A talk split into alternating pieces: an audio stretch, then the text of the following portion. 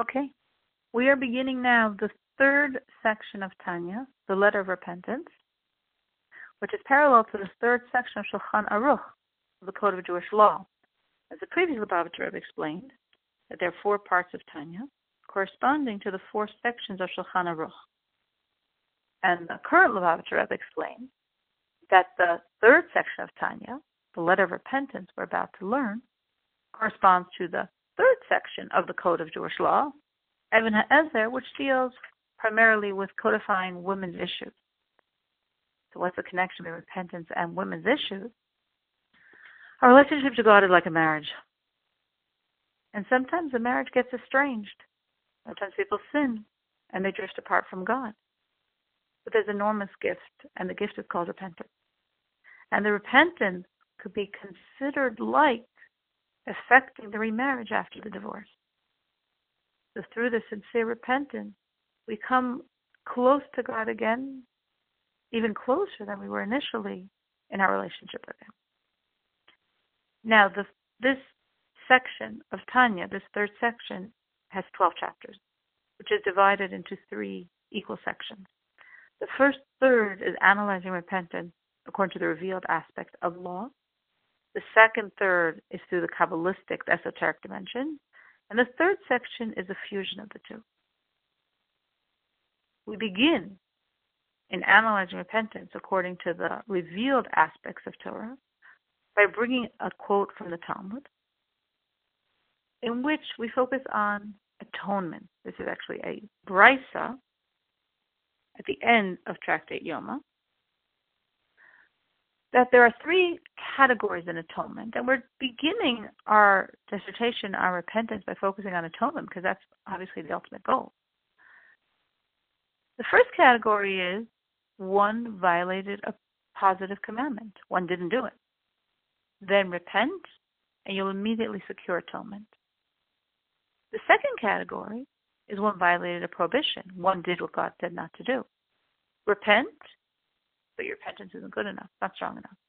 One also needs the energies of Yom Kippur, and then one will secure atonement. So the question on this is seemingly then, we're implying that the prohibition is more significant than positive acts. Because if I didn't pray today and I repent, immediately I'm forgiven. But if I gossip today and I repent, I still have to wait several months until Yom Kippur to achieve forgiveness, to achieve my atonement.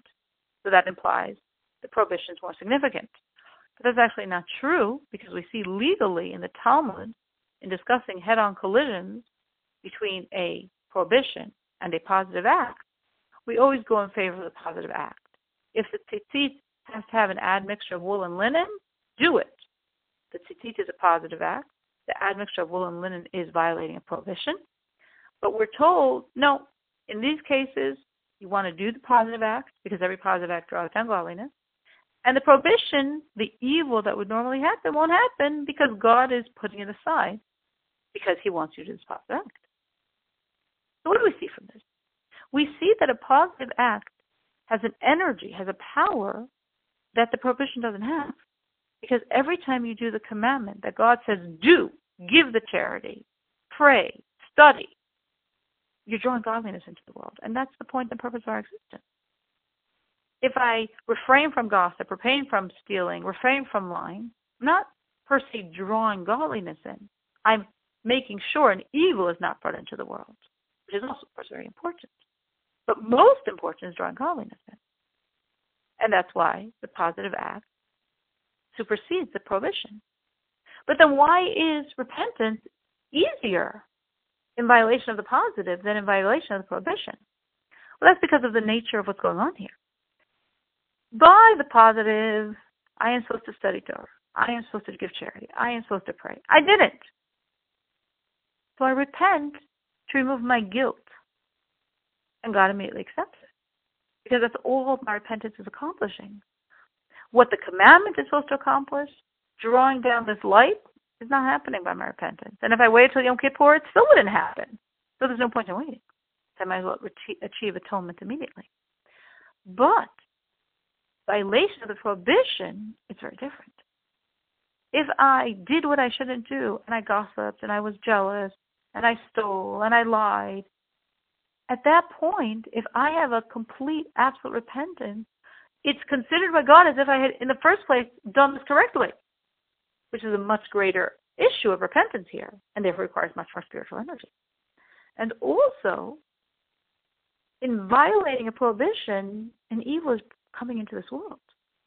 The evil of the jealousy, the evil of the lot. So I need a tremendous energy to cleanse away that evil. So for both of these reasons, my own personal repentance is not enough. I need something more powerful, which means I need the powerful cleansing agents of Yom Kippur. And then, truly, it's as if I never sinned in the first place, and the evil is completely eradicated. And that's why it's worth waiting. And that's why only then I receive atonement. But for the positive, the light's not going to come down anyway. So there's no point. Yom Kippur is not helping the process. And then the Brisa concludes that there's a third category, which is for very, very severe transgressions, whose punishment is excision of the soul, kares, or in the times when this was done, execution. When we had the tribunal Sanhedrin court to cause that execution to happen, which was very rare and has stopped, obviously, for almost 1900 plus years. But transgressions which would incur such a punishment. At that point, your repentance is not enough, and Yom Kippur's energy is not enough.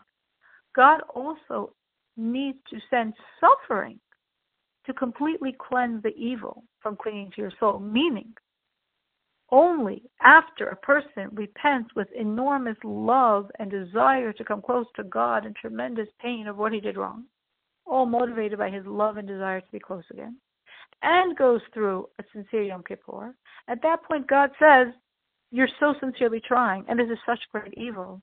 So I will help you and finish the process by sending you this suffering. And that will scour your soul and remove the evil still clinging because of the act.